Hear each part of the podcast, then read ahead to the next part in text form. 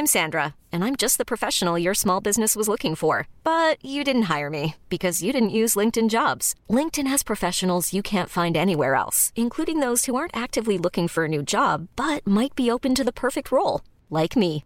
In a given month, over 70% of LinkedIn users don't visit other leading job sites. So if you're not looking on LinkedIn, you'll miss out on great candidates like Sandra. Start hiring professionals like a professional. Post your free job on linkedin.com/achieve today.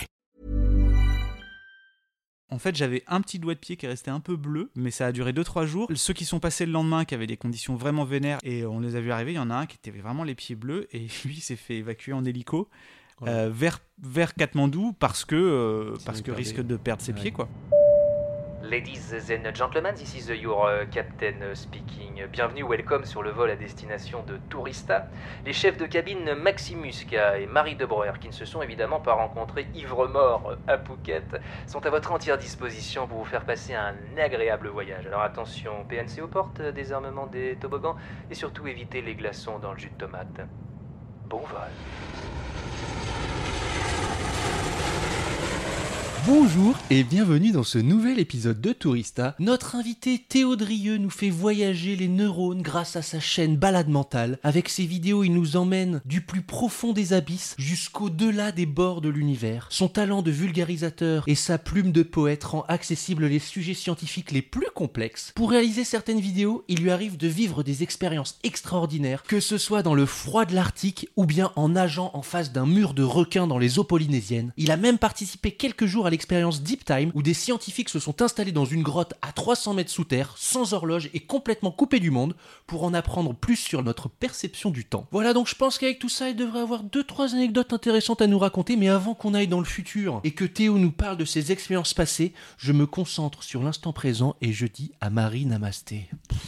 Bonjour Maxime. Namasté. Namasté Marie. Namasté. Pourquoi namasté? J'essaie de changer les trucs depuis que Sophie Marie Laoui a critiqué ma façon de présenter l'émission.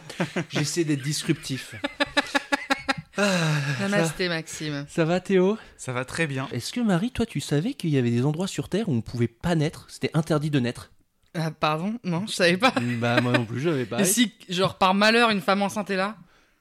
Eh ben, on va demander ça à Théo parce qu'il est allé dans un endroit où il est interdit de naître. En tout cas, c'est ce que il me regarde trop bizarrement. Il dit, mais de quoi il me parle? Alors, faut savoir que j'ai une très mauvaise mémoire. Je suis en train de me demander.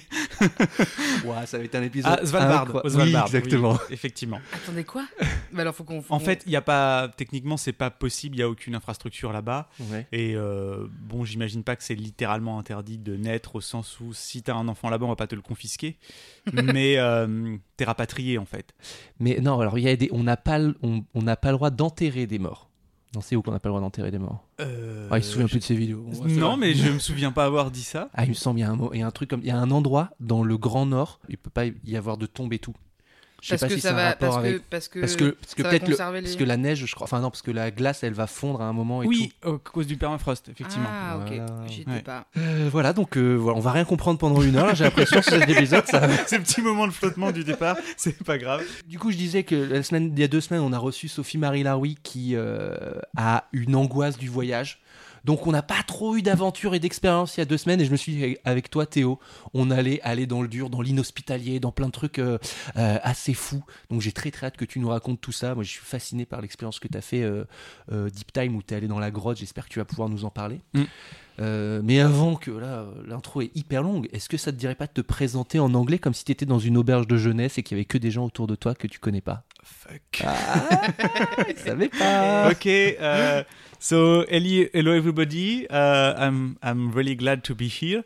I hate Jack Johnson, but really I hate Jack Johnson. I'm Bob Marley, especially when I travel, because in all guest house you hear this all the time. All right. Yes, so if you put some Jack Johnson, I will burn myself.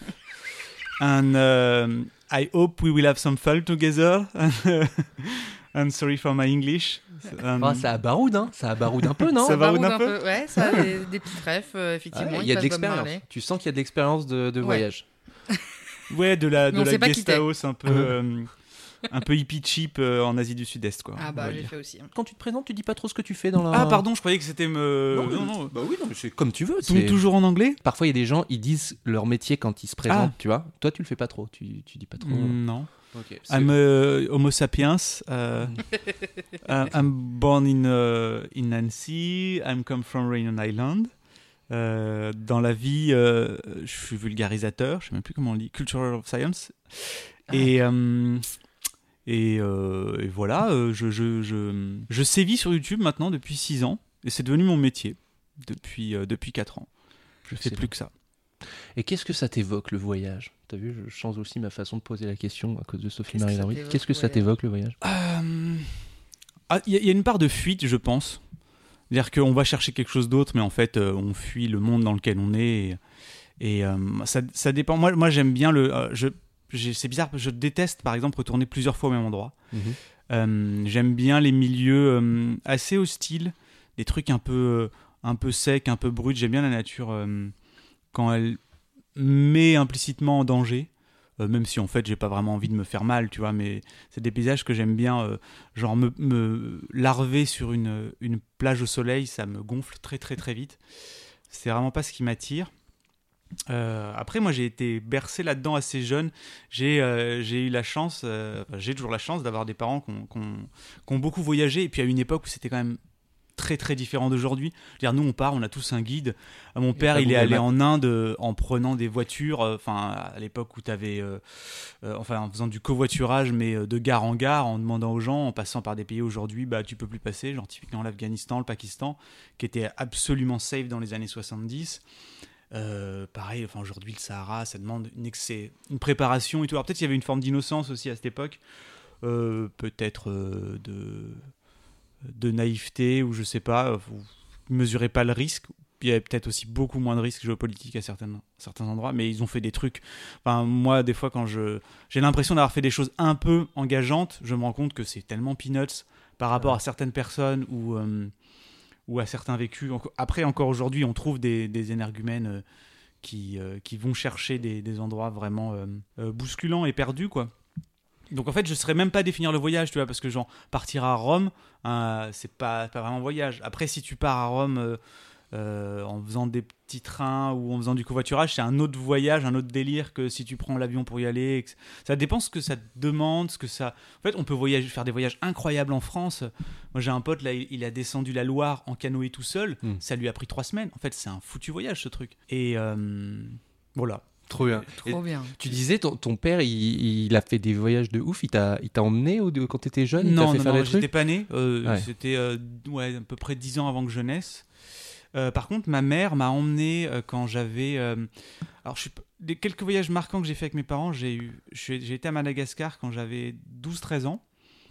Et avec ma mère, quand j'ai eu 18 ans, elle a à tout prix voulu me montrer le Ladakh, qui est cette région au nord de l'Inde. En fait, c'est à la frontière Chine-Pakistan. C'est vraiment le haut du triangle indien. C'est très différent de la représentation qu'on peut avoir de l'Inde. C'est bouddhiste là-bas et un petit peu musulman. C'est des paysages très arides. On est dans les contreforts de l'Himalaya, quoi. Et c'était vraiment un de mes premiers voyages très marquants, avec une nature hyper brute, très sauvage, mais sec. Et je suis parti aussi 1 an après, avec ma mère toujours, en Birmanie.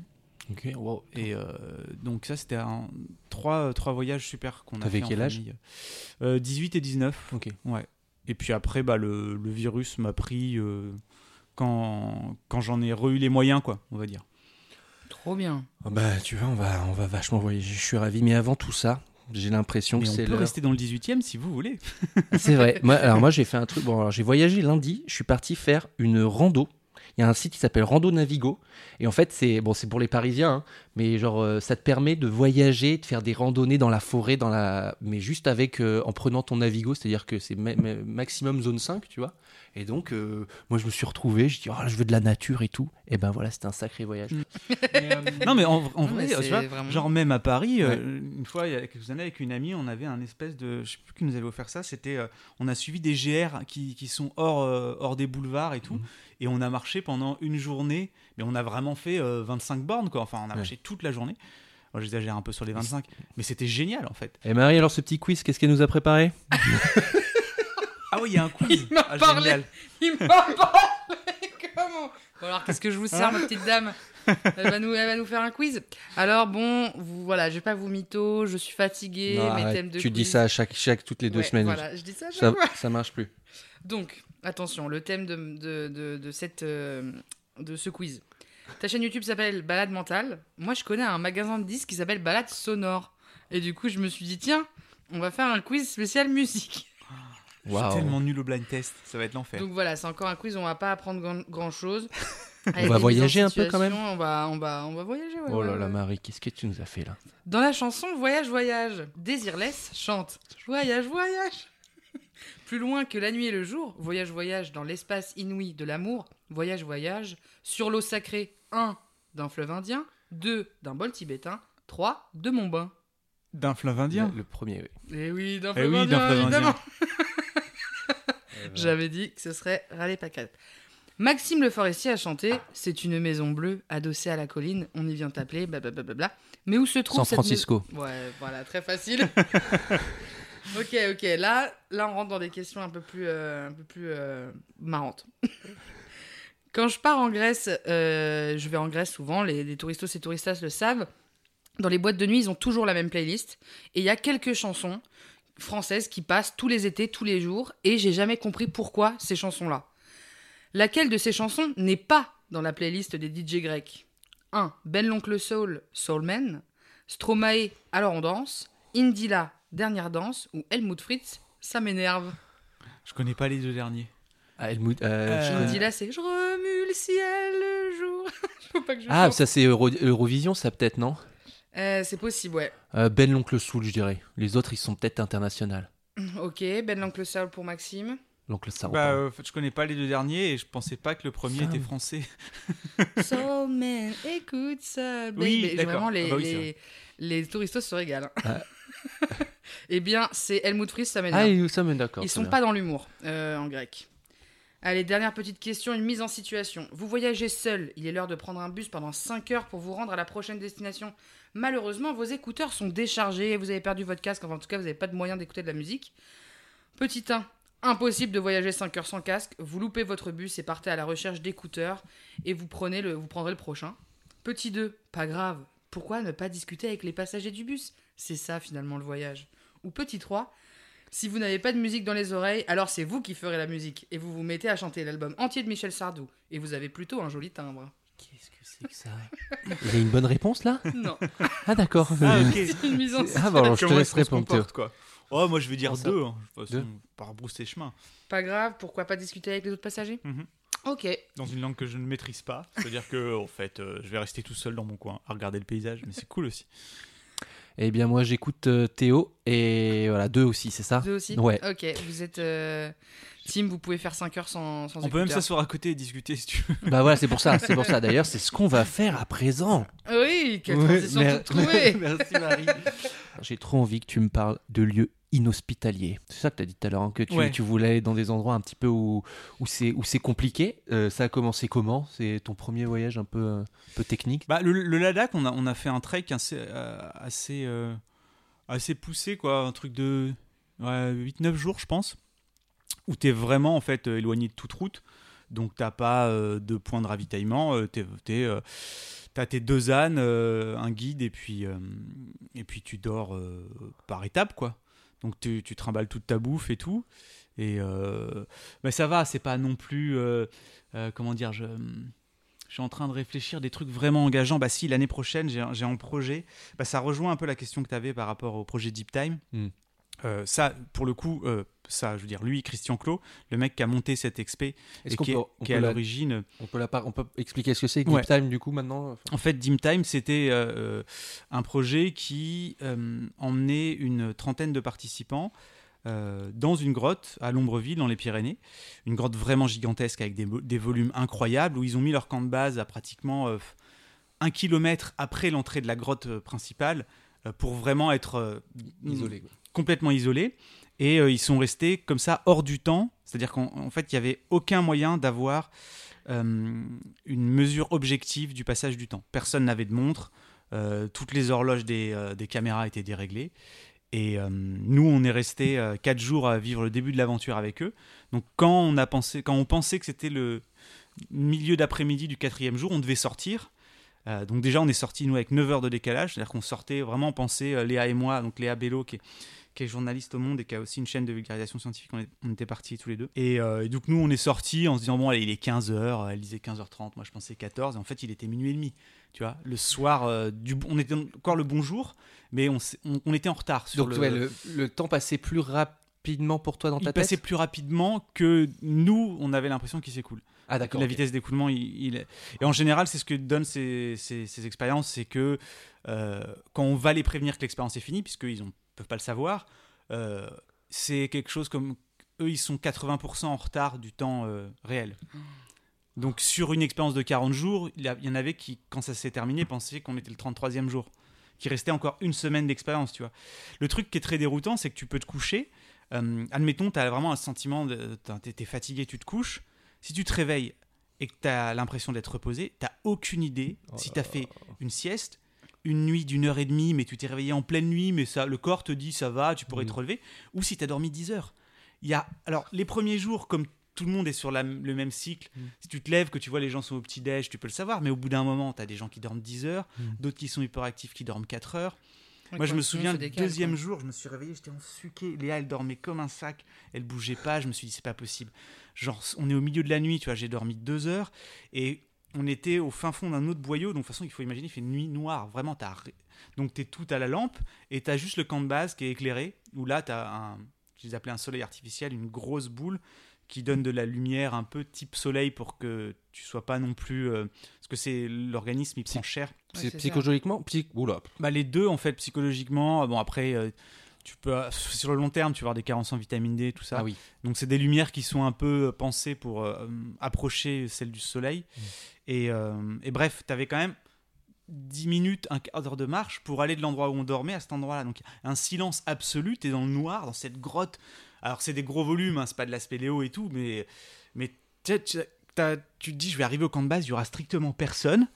Et en fait, peut-être que j'ai dormi 1h30, ce qui sera, je vais m'emmerder pendant 5 heures, ou alors je vais me recoucher. En fait, là, t'arrives, moi en plus, j'avais l'impression d'être fatigué un peu. T'arrives, et puis là, t'es soulagé de voir qu'il y a déjà 7-8 personnes levées. Donc, soit on s'est tous réveillés au milieu de la nuit, soit c'est bon signe. Oh, ouais. Et bref, cette mission-là, elle a été construite et porté en grande partie par Human Adaptation Institute, qui est un organisme de recherche qui est, je ne sais plus si c'est fondé ou confondé par Christian Clot, qui lui est un scientifique aventurier, qui a fait des véritables trucs de malade. C'est la première personne à avoir traversé en solitaire la cordillère de Darwin. C'est une région au sud de la Patagonie qui est complètement inexplorée. Enfin, on a des cartes par les satellites, mais personne n'est rentré à l'intérieur de ces îles-là qui, pour certaines, font plusieurs dizaines, centaines de kilomètres carrés. C'est vraiment des territoires énormes. Alors peut-être que les Indiens, à l'époque, qui sont allés, on n'a pas retrouvé de traces, mais... Donc, bref, lui, il a fait ce genre de truc, et il a fait, il y a quelques années, une mission qui s'appelait 4x30, et pour rebondir sur les milieux extrêmes, lui, il voulait voir comment l'humain s'adapte à des conditions vraiment bâtardes. Donc, il y a 4 formes de conditions un peu violentes. Tu peux avoir chaud, sec, chaud, humide, froid, sec, froid, humide. Et donc, lui, il allait chercher du moins 50 sec, du plus 50 sec, du plus 35 humide, et tu peux difficilement, je crois que t'as le moins 10 humide. Après, le taux d'humidité tombe. Et du coup, il a fait ça pendant 4 fois 30 jours. Donc, il y a tout un protocole de recherche derrière sur comment son organisme se comporte, s'adapte par rapport à sa condition initiale et tout. Et là, en gros, ça fait quelques années qu'ils avaient en idée... Bon, le Covid est venu mettre son grain de sable dans tout ça, mais ça va se lancer, là, cette année. Et il va refaire cette expérience, mais en groupe, voir l'impact du social sur la résilience à des conditions qui sont un peu... un peu poil à gratter, quoi. Et du coup, ils repartent. Donc là, il y aura 11 femmes et 11 hommes. Mmh. Donc, ils vont partir à chaque fois 40 jours. Putain. Donc, dans ces... Mais toi, t'y vas ? Donc nous, on va y aller. Faut pas se planter. Quand alors tu fais ta valise. On y va que la première semaine. Okay. C'est-à-dire que nous, alors pour nous, c'est suffisamment long pour pouvoir en chier, hein, faut appeler un chat un chat, mais tu vois, nous on sait qu'à la fin de la semaine on s'extirpe de ce truc là. Eux ils vont y rester 40 jours, donc normalement voilà la... Et 40 jours ils passent par les 4? Non, c'est pas ça, non, c'est 40 jours 1, 40 jours 1, un truc. Après ils reviennent, t'as un mois de battement à peu près. Et après ils repartent. Rue 40 jours chaud, ouais. Et machin. Ok, d'accord. Et c'est des gens qui se connaissent à la base ou ils se connaissent pas à la base? Alors certains faisaient partie de Deep Time. Ok. Le truc c'est qu'en fait c'est toutes ces personnes sont bénévoles. Ah oui. Il y a pas forcément besoin. Putain, c'est Loft Story. Payer cher. Il y a pas forcément besoin d'être extrêmement sportif et tout. De fait, comme c'est des bénévoles, c'est des gens qui sont volontaires pour ça. C'est des gens qui ont quelque part le goût de ces expériences un peu extrême, et donc c'est des gens qui sont résilients. C'est important en fait, parce que si t'as vraiment quelqu'un qui craque, ça remet en cause la mission. Ouais. C'est pas des milieux où tu peux dire bon bah moi j'arrête ce soir. Enfin tu vois, il faut, si tu veux sortir de ce désert, il y a un protocole à respecter, des gens à appeler, enfin et ouais, mais du coup ça fausse un peu. C'est la première étape nécessaire. C'est-à-dire qu'après, après, pareil, si tu prends des gens qui sont pas volontaires, ça s'appelle de la torture. Oui. Mais au moins l'expérience, au moins, elle est réelle. Quoi. Elle est réelle, c'est vrai. Donc voilà, après il y a plein d'hypothèses et plein de recherches, de thèses qui vont être menées sur cette expérience. Et donc ça va être, je pense, une super aventure à suivre. Excellent. Voilà. Donc tu vois, ça pour moi, ça c'est de l'aventure. Quand je dis que je suis allé au Ladakh avec ma mère, juste on est allé marcher quoi. Ouais. Enfin, j'ai des potes qui font de l'alpinisme dans les Alpes, qui font des trucs qui sont 10 fois plus engageants que ce qu'on a pu faire. C'est pas parce qu'on était ailleurs et loin qu'on... Est-ce que tu sens que t'as des facilités à accepter des situations un petit peu hardcore, ou alors parfois tu stresses, parfois tu te dis oh là là mais pourquoi je vais faire ça? Est-ce que c'est... Et comment c'est ton mental par rapport à tout ça? Ça se balade ou... Ouais, ça se balade. Non, bah en fait, souvent dans ces... Alors, je sais pas pour tout le monde, mais moi, ça m'est arrivé. Souvent, tu te dis, mais qu'est-ce que je fous là, en fait? Ah, quand même. T'es un peu con. Enfin, tu pourrais être chez toi... Mais la panique ou pas la panique? Non, pas la panique. Ouais. Mais pourquoi s'infliger ça, tu vois?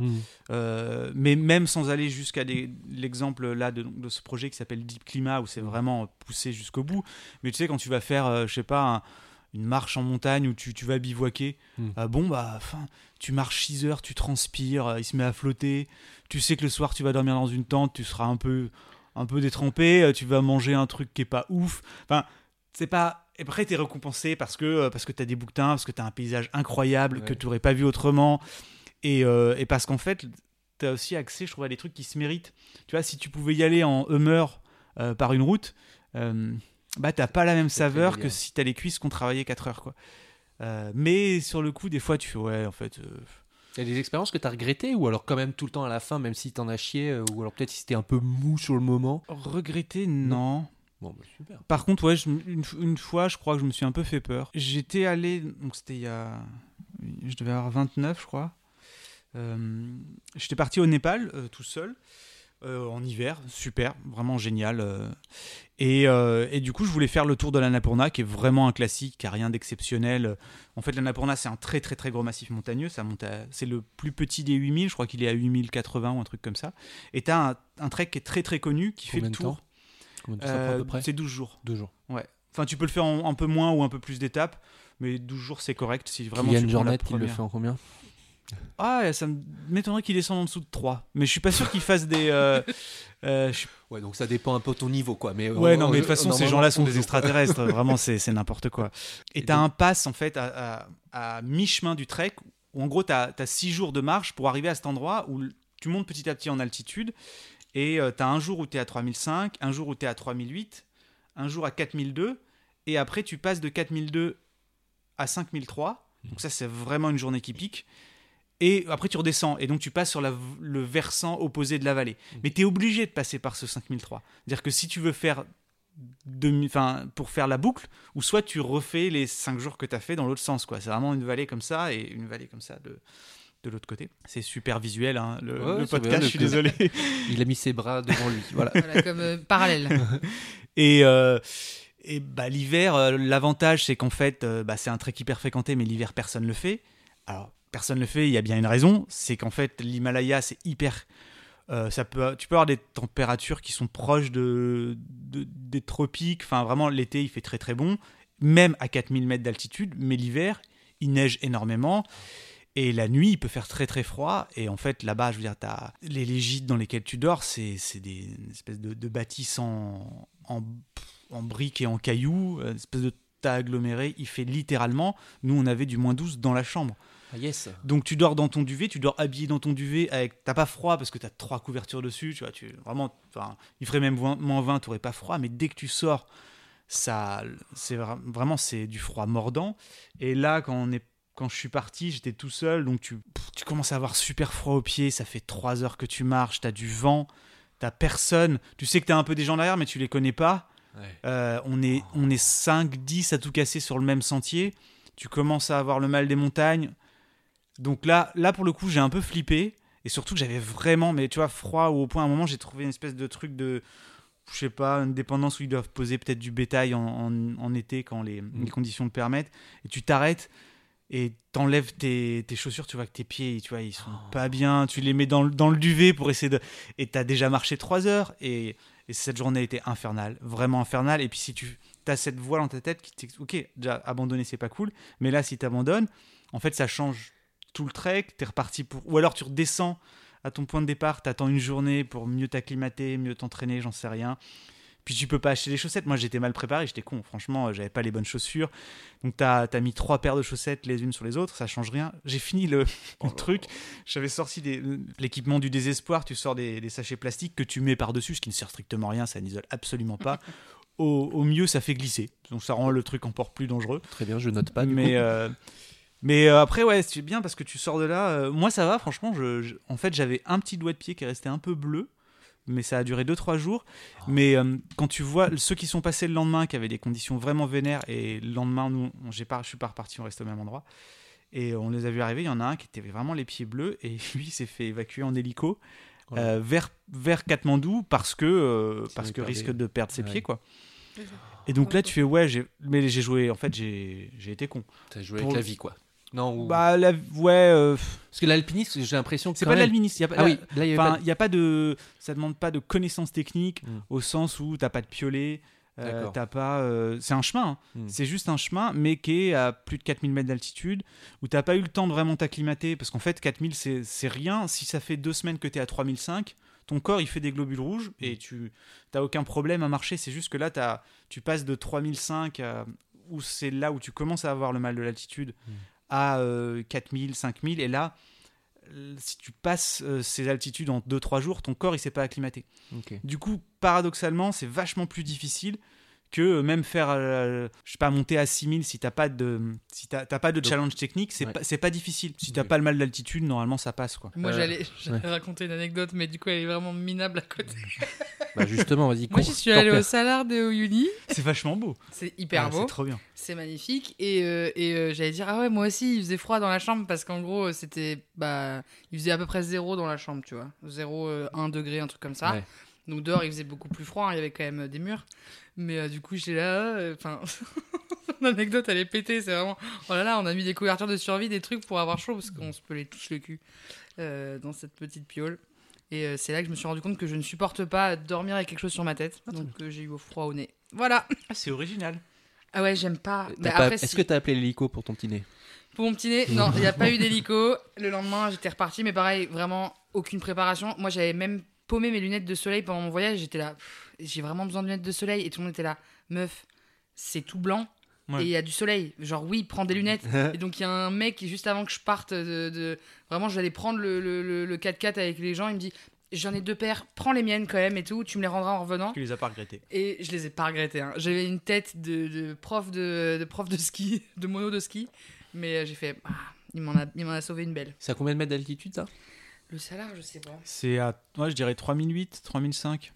C'est haut, hein. À l'opposé de ce moment un peu de stress, est-ce que tu as eu un moment d'extase dont tu te souviens, tu t'es dit, waouh, c'est bon, je peux mourir maintenant, c'est incroyable ce que je suis en train de vivre. Non, moi j'ai absolument à aucun moment envie de mourir maintenant. Or pour le coup, ça m'est jamais arrivé. Je pose la question. Non, parce que j'ai une ex qui m'avait dit ça. Elle m'avait dit ça un jour. Elle était en voyage et elle a vu un truc. Et elle s'est dit, waouh, je vivrai plus jamais un moment aussi beau que maintenant. Après, si je meurs maintenant, c'est pas grave, quoi. C'est pour ça que je dis ça. Incroyable. Si, un sentiment un peu extatique, ou la notion vraiment d'être face à du sublime. Ouais. Mais typiquement, alors pourtant, c'est pas parmi les plus beaux paysages que j'ai vus, qui d'ailleurs, je pense, sont en Bolivie. vraiment les paysages les plus bruts, avec des couleurs incroyables. C'était très beau, hein, le Népal, mais tu vois, ça s'apparente un peu à ce qu'on peut avoir dans les Alpes, sauf que t'es beaucoup plus haut. Mais en fait, visuellement, toi, tu le sais pas. Enfin, il y a pas... Si, c'est peut-être un peu... C'est plus profond entre les vallées et les montagnes, donc c'est un peu plus écrasant, les montagnes qui sont plus hautes autour. Mais t'as aussi ce genre de paysage à certains endroits des Alpes. Mais par contre, ouais, genre typiquement quand t'arrives au pass à 5003, donc tu sais qu'à partir de là, tous les pas que tu vas faire, déjà tu vas dans la bonne direction, tu ne fais que redescendre, donc à chaque pas t'es un petit peu plus bas et t'as un petit peu plus d'oxygène, et donc en fait les choses ne peuvent que s'améliorer. Et ouais, c'est assez génial, c'est assez jouissif. Plus tu tripes un peu, non? Si t'as de plus en plus d'oxygène dans ton cerveau, il est pas un peu plus genre comme si t'étais un peu drogué et tout? Non, par contre, je pense que tu marches vraiment à l'adrénaline, c'est-à-dire que tu sais que t'es pas dans des conditions qui sont parfaites, que vaut pas s'arrêter ici, et oui, t'es sur le qui-vive et ton cerveau il carbure, quoi. Après, la nuit d'après, j'ai dormi 15 heures hein, quand même, donc. Ah oui, pas mal. Une bonne nuitée. Ouais. Je croyais qu'on arrivait à moins bien dormir quand on est en altitude. Une fois, j'ai essayé de dormir dans l'aiguille du midi, je crois, dans la petite cabane. Parce que Mathias, je faisais des vidéos avec mon copain Mathias. À 4000, tu montes avec le téléphérique. Ah bah, c'est clair que là, tu dors pas bien, surtout si t'es monté comme ça. Mais on a vu la lune, elle était belle. Hein. Oh là là, grosse pleine lune. Tu sais que, je sais pas, j'ai envie de raconter des anecdotes dans cet épisode. Mais tu sais qu'un des plus beaux, je crois, un de mes meilleurs souvenirs de paysage et où j'ai vraiment eu un moment d'extase, c'était avec toi, en Thaïlande.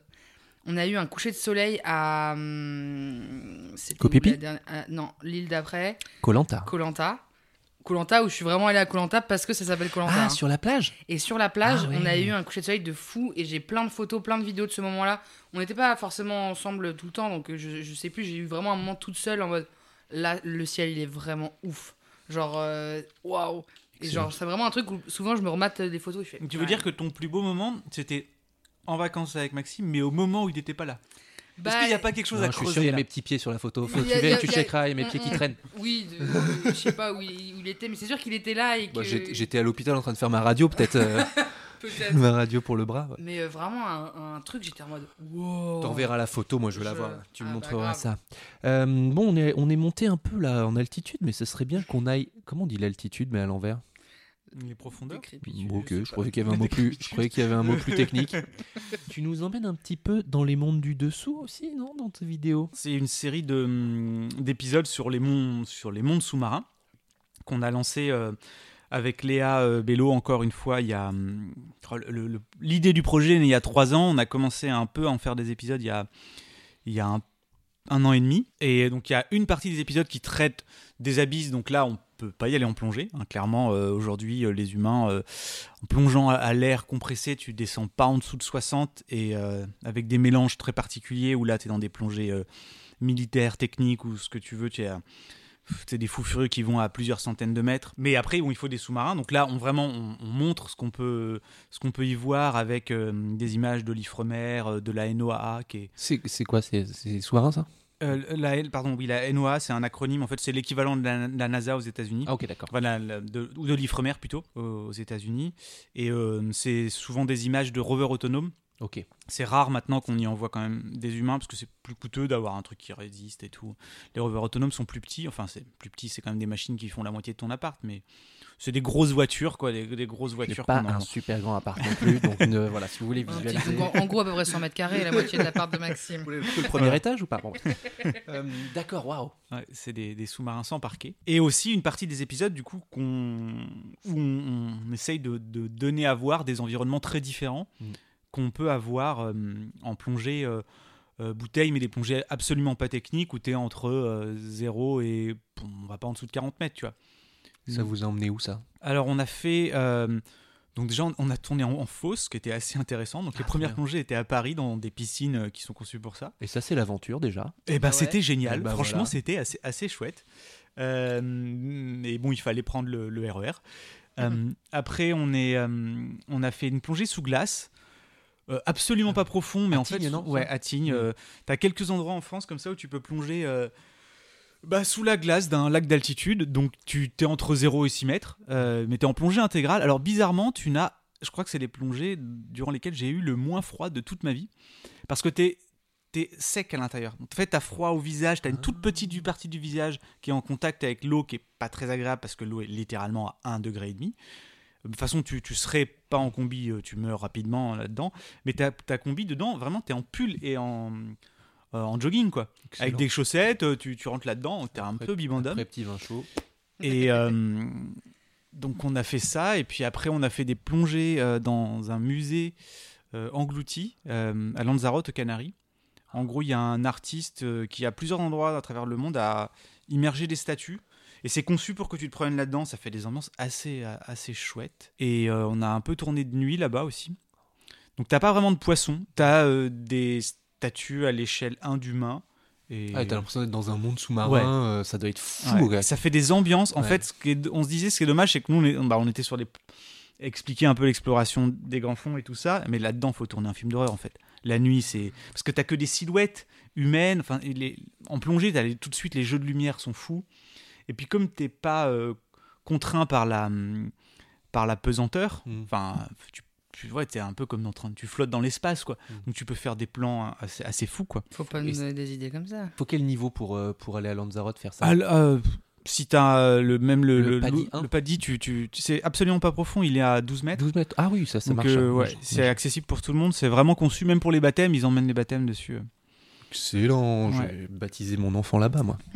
T'es allé en Polynésie? Et on est allé en Polynésie aussi, donc sur les atolls de Rangiroa et Fakarava. Du coup, là, c'était plus pour filmer les requins, dans une passe qui est très connue. Donc les passes, c'est les sorties des atolls. Souvent, les atolls, ils ont des trous d'entrée ou de sortie. Et donc, c'est là que, pendant la marée, l'eau rentre et sort. Et comme il y a beaucoup de courants, il y a une forte concentration de vie autour de ces endroits.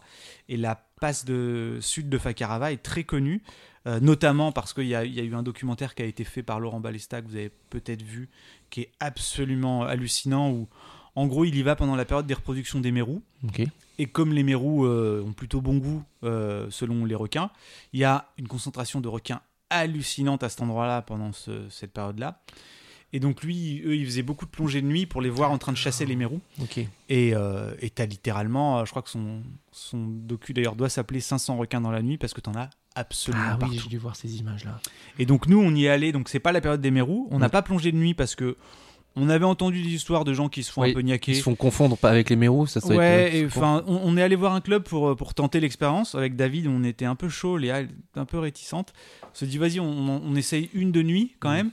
Et le mec, quand il commence à nous briefer, il nous dit, bon, bah le truc, c'est que il faut absolument pas éclairer les gens de votre palanquet, enfin les plongeurs équités, parce que si t'éclaires quelque chose, les requins, eux, en fait, ils fonctionnent...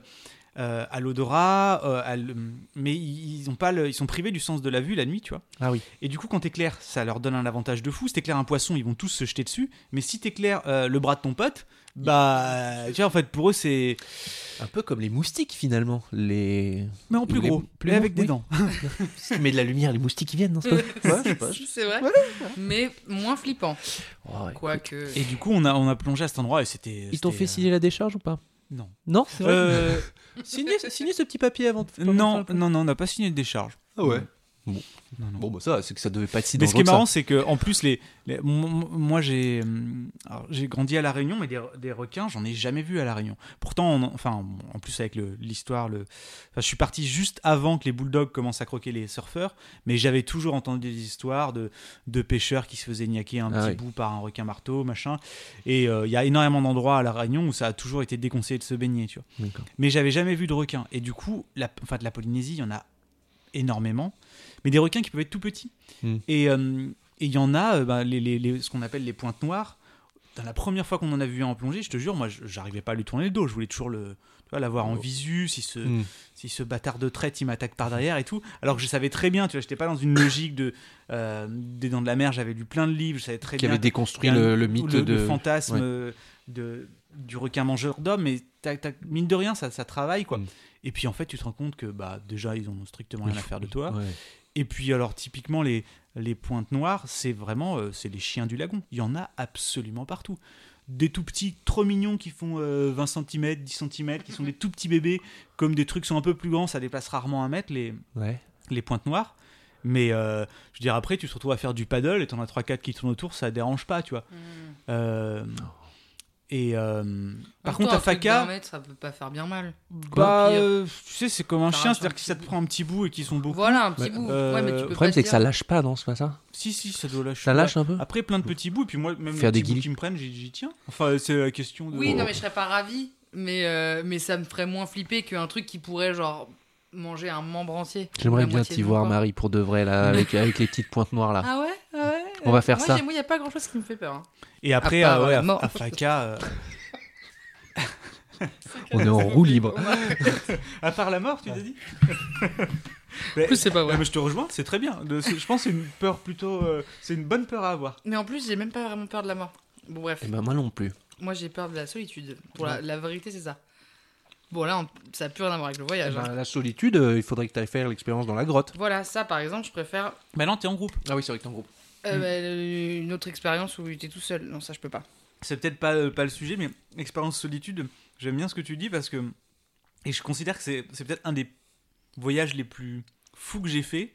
Et d'ailleurs, j'ai craqué avant la fin, mais en fait, je suis pas allé bien loin. Quand j'avais 28, un truc comme ça, ça faisait un moment que j'essayais d'écrire une histoire que j'ai jamais finie d'ailleurs. Et je me suis dit, il faut que je la finisse et j'ai besoin d'un cadre, tu vois, un truc qui oblige. Et du coup, j'ai loué un tout petit chalet d'alpage. Ah, vraiment, en fait, c'était une bicoque, ça faisait 9 mètres, 10 mètres carrés. Donc, ça s'appelle le chalet Léo Ferré, parce que Léo Ferré y allait. Je suis absolument pas fan de Léo Ferré, mais je trouve ça le pur hasard. Fait que... Et c'était près de la frontière italienne, fallait marcher 1 heure, et t'arrivais sur ce petit truc, on t'avait filé les clés. C'est extrêmement spartiate, t'as pas de douche, tu récupères de la flotte qui tombe du toit et tout. Et donc, j'y allais dans l'idée de passer 1 semaine tout seul, mais vraiment tout seul. C'est-à-dire que les 3 premiers jours, j'ai vu passer un troupeau de moutons. De chèvres, pardon, et puis c'est tout. Le lendemain, j'ai vu 2 randonneurs et après plus rien. Et donc le soir, t'es là à la bougie, très vite tu t'emmerdes en fait. Parce que la journée t'écris tes trucs, mais t'as beau te forcer en fait, forcément c'est pas parce que t'as décidé que ce serait le moment où l'inspi viendrait que ça vient nécessairement. Ouais. T'as usé tous tes podcasts, t'as plus de piles. Ah, tu t'autorisais à te divertir avec des podcasts. Je m'étais emmené un peu de podcasts et tout, mais t'as très vite plus de batterie. Et puis voilà, t'es là, soir il flotte, t'as pas d'électricité. Enfin, tu vois l'épaisseur de la société moderne. Et là, tu vis comme au Moyen-Âge, quoi. Enfin, après, au bout de 5 jours, j'en avais marre, du coup, je suis parti. Alors que je l'avais réservé 7 jours, parce que j'ai craqué. La solitude était trop longue, et pourtant, je suis plutôt en bonne compagnie avec moi-même, mais là, j'en avais marre, enfin, je m'ennuyais, quoi. Ouais. Aucun regret d'avoir. Tu t'es pas dit finalement. Non, parce que j'avais pas le mojo, j'avais fait ce que je voulais faire sur cette histoire qui traîne toujours, bref. Maxime, toi, t'as fait combien de temps tout seul déjà ? Moi, quand je suis allé au Népal et que j'ai fait ma Vision Quest, où tu restes 4 jours tout seul dans la forêt, sans manger, sans divertissement. Sans manger, ça c'est dur. Ça. J'avais du saucisson en quantité. Ah ouais, mais nous j'avais pas le droit de manger. Mais en fait, la faim elle disparaît un peu. Bon, j'avais très envie de bonbons parce que j'avais vu des bonbons à Katmandou et je voulais trop les dégommer et j'ai pensé à ça pendant les 4 jours. Mais non, mais la solitude. Mais comparé à la grotte, en fait, moi j'avais l'avantage pour le temps qui passait, tu sais, j'avais le soleil. Donc c'était. Je regardais mon ombre tout le temps pour savoir où j'en étais. T'avais rien du tout. Non, il fallait. En fait, c'était un truc où t'étais censé réfléchir à la vie, tu vois. Ça te mettait dans des conditions pour pouvoir répondre à des questions auxquelles t'as pas l'occasion de répondre dans ton quotidien parce que t'es toujours occupé, t'as toujours ton téléphone, etc. et que tu fais plein de trucs. Là, c'était vraiment en mode t'es tout seul, t'es avec toi-même, c'est quoi ton futur, tu veux quoi et tout. Pour être heureux, vas-y, réfléchis tout seul, quoi. Et t'avais que de l'eau et le soir, je me faisais un petit feu et tout. Là, vraiment, il n'y avait rien à foutre. Et puis là, pour le coup de l'ennui, mais il y avait rien à foutre. Des abdos, quoi. Je sais pas. Ouais, mais même pas la flemme, parce que tu pouvais pas bouffer, donc t'étais rincé. Mais bon, je venais de prendre de l'ayahuasca où j'étais un gorille 3 jours avant, donc j'avais des trucs sur lesquels cogiter, tu vois. Après, qui n'a jamais été un gorille, je veux dire. En même temps, le danger, c'est moi maintenant, donc voilà, laissez-moi tranquille. Ça t'a servi si tu mets cette expérience indépendamment, parce que oui, si t'avais l'ayahuasca avant, c'est dur à dire, orthophoniste, ayahuasca. Mais est-ce que ce truc, ce moment, la 4 jours... Le truc, c'est que j'ai passé beaucoup de temps tout en dep, tout seul dans mon canapé, à rien foutre de mes journées. Je pouvais plus sortir de chez moi parce que j'avais pas envie qu'on me regarde dans la rue, qu'on me dise « Ah Maxime, c'est trop cool ce que tu fais !» alors que j'avais l'impression que j'étais une merde et tout, donc je restais toute la journée chez moi. Le soir, j'allais boire des coups et ça allait mieux, et donc j'étais avec les copains, donc ça. Mais la journée, j'étais vraiment, je foutais rien et j'étais et je regardais l'heure qui passait. Parfois, j'allais regarder à la fenêtre et tout. Donc je connaissais ce truc de rien foutre, quoi. Donc ça m'a pas, c'était pas nouveau le fait d'attendre à rien faire. Mais là, je le faisais dans une condition où j'étais beaucoup mieux dans ma tête quand même. Maintenant, attendre 6 heures dans quelque part, ça me fait beaucoup moins chier. Avant, ça me rendait fou, tu vois. Avant, ça me rendait fou. Genre, je disais, prendre un train pendant 3 heures déjà, 4 heures, c'est comment je vais faire pour tenir. Mon cerveau, il va. Oui, mais tu vois, genre, attendre 3 heures dans un train avec ton portable, ta musique, ton truc, ton machin, pour moi, c'est hyper simple. Ouais. Mais par exemple, chez moi, j'habite seule, c'est jamais silencieux chez moi. C'est-à-dire, soit il y a la télé qui met un programme, soit j'écoute un podcast, soit j'écoute de la musique, soit je parle à mon chat, mais ça va pas durer plus de 20 minutes parce que ça devient chelou. Mais je veux dire, j'ai jamais aucune occupation. Ah oui. Par exemple, je bouffe toute seule, je bouffe pas en silence, face à rien, je suis toujours devant un truc. Et du coup, moi, c'est vraiment le truc de me dire, aucune activité à part réfléchir. Oh, c'est trop long. Mais en même temps, je serais trop curieuse de le faire, tu vois. Eh ben, on a envie des expériences là. Ouais, moi j'ai une petite question. Est-ce que parce que j'ai l'impression que tous tes voyages, c'est très lié donc à l'aventure, à la nature et tout. Est-ce que t'as déjà eu des voyages qui étaient genre motivés par, j'en sais rien moi, de la bouffe, de la culture, enfin autre chose Alors j'adore bouffer, mais c'est pas ça qui me pousse à aller quelque part. Okay. C'est un petit plus, mais non, parce que du coup sinon je serais jamais allé en Norvège parce que c'est vraiment. Pas bon, la bouffe. C'est absolument... c'est honteux, en fait, d'avoir atteint un tel degré de développement et d'avoir des choses aussi mauvaises. Là, c'était la parenthèse vraiment outrée. La Norvège, c'était pour un projet vidéo aussi ? Non, on est parti ensemble avec ma copine. Ah d'accord. C'était purement vacances farniente. Svalbard, c'est pas la Norvège ? Ça appartient à la Norvège, effectivement. Ouais. Donc je pensais Norvège... l'autre, okay, d'accord. Norvège continentale, très juste. Très très juste. J'ai mes petites notes à côté. Je sais pas si tu sais, mais en fait c'est interdit de mourir aux Svalbard. Ah bah tu vois, mais on en parlera après. Mais pardon. Alors donc t'es allé ça c'est vacances pas travail, très bien. Enfin voyage pas travail. Ouais si Norvège, ça m'a, mais c'est pas la raison première, mais ça peut m'arriver. Pour la culture moins.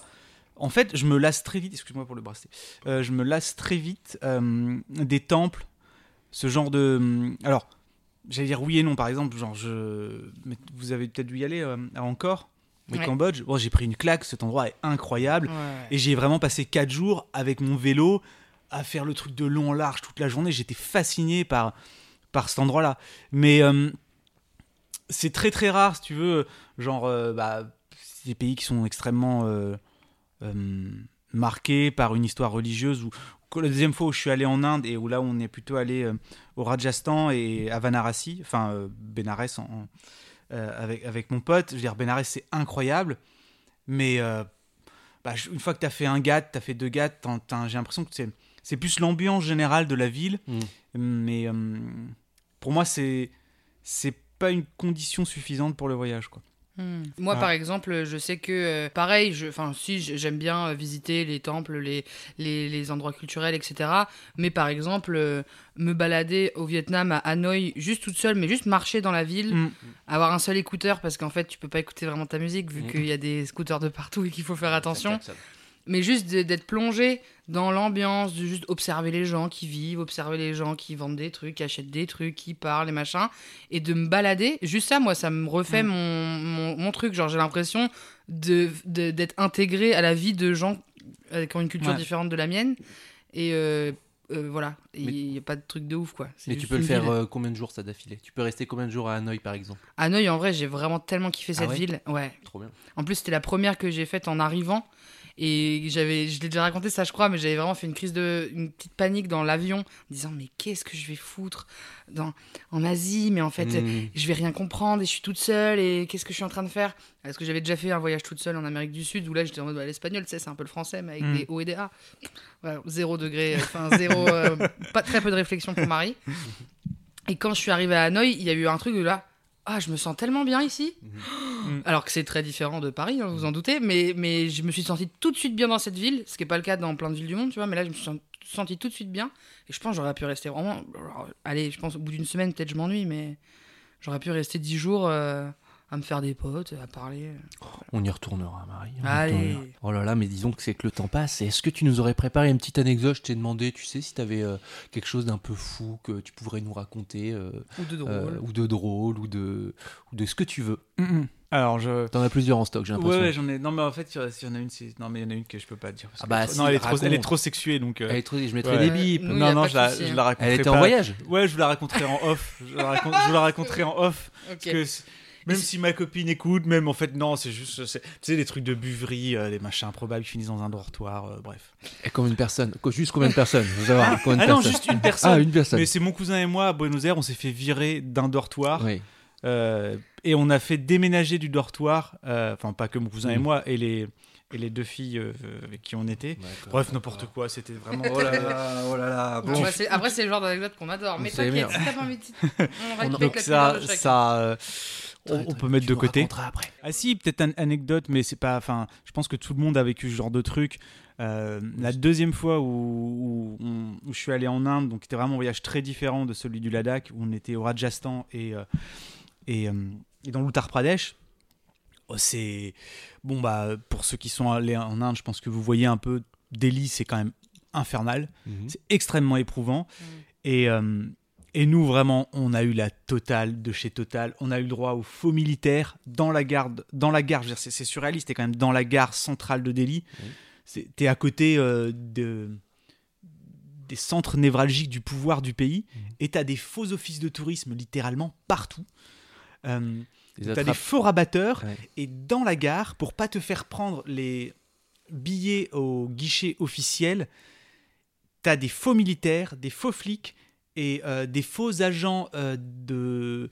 Et donc en fait, tous ces gens-là ont un discours très bien rodé, c'est-à-dire que t'en vois un arriver, tu fais « Ah non, vas-y, ta gueule, t'es avec ton badge et tout, j'ai bien compris que t'étais une fausse personne », mais quand tu vois un faux militaire, tu te dis « Putain, quand même, t'es dans la gare, c'est bizarre, enfin, ici, il n'y a pas de raison ». Il fait « Non, non, lui, c'est pas... » Il te dit juste que ce mec est pas un faux, et machin, finalement, il finit par prendre un tuk-tuk pour qu'il t'emmène dans le tourisme, dans l'arnaque bien dans le truc officiel pour pouvoir prendre... un billet parce que les touristes n'ont pas le droit de les acheter là, donc tu fais le truc là, tu te dis t'as un quart d'heure de tuk-tuk, t'arrives devant un machin qui est un peu brimballant, tu fais ça, c'est pas l'office du tourisme, je me suis vraiment fait avoir. Donc tu rentres, le mec, tu te rends compte qu'il essaie de vendre le ticket deux fois plus cher, c'est pas cher, mais moi je déteste me faire embobiner comme ça, du coup avec mon pote on se barre, mais en fait tu te retrouves dans une zone où il y a plus de tuk-tuk. Donc le mec qui t'a emmené gratuitement pour te faire arnaquer, il veut pas te ramener à la gare si tu payes pas 20 balles. Donc après tu finis par arriver à la gare et là tu te rends compte que le train que tu devais prendre pour aller à Varanasi est déjà parti, qu'il y en a qu'un par jour. Et du coup tu passes une journée de plus à Delhi parce qu'on était tellement, on fulminait tellement avec mon pote qu'on s'est dit franchement le faux militaire on le retrouve, on lui refait sa veste. Donc on a marché pendant 1 heure dans la gare pour les retrouver, ils avaient dégagé et... Oh là là. Mais hallucinant quoi. Et le lendemain du coup on est arrivé un peu plus tôt, on se fait pas avoir, donc là en plus c'est hyper tu te prépares mentalement quoi. On va sortir, il y aura des faux militaires, on va être sollicité partout, on dit non tout le temps, tout ce qu'on nous propose c'est faux, on sait où on va dans la gare, on va acheter un billet, le reste n'est qu'illusion.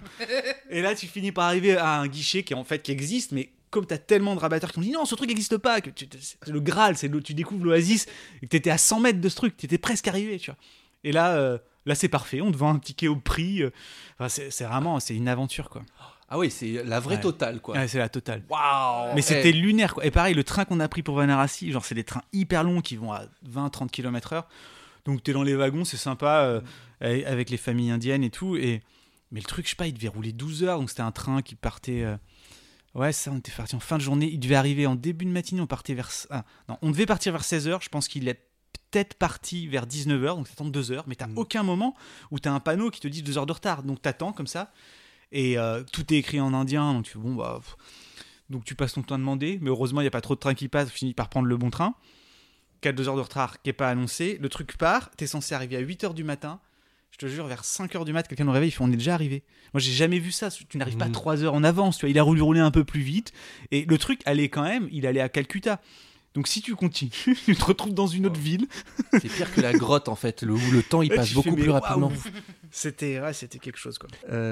Est-ce qu'il y a des trucs que t'as pas encore fait dans la vie que tu rêverais de faire à part l'expérience dont tu nous as déjà parlé tout à l'heure, où tu vas vivre les bucket list. Trucs extrêmes, la bucket list. Eh ben là actuellement non, en fait je touche un peu du bois, j'ai plein de projets qui sont je me suis jamais fait vraiment une liste bien posée, mais des trucs qui me font... Ça veut dire que t'as tout déjà fait dans ta vie ? Non, absolument pas. Alors, dans ce cas-là, absolument pas, mais tu vois, j'essaye d'en avoir peut-être une par an, ou du coup, je me prenais pas plus loin en me disant, après, il faut que ce soit celle-ci. De toute façon, je pense que c'est plutôt ça, c'est-à-dire qu'à un moment, carrément. si t'as vidé la liste, il faut la re-remplir.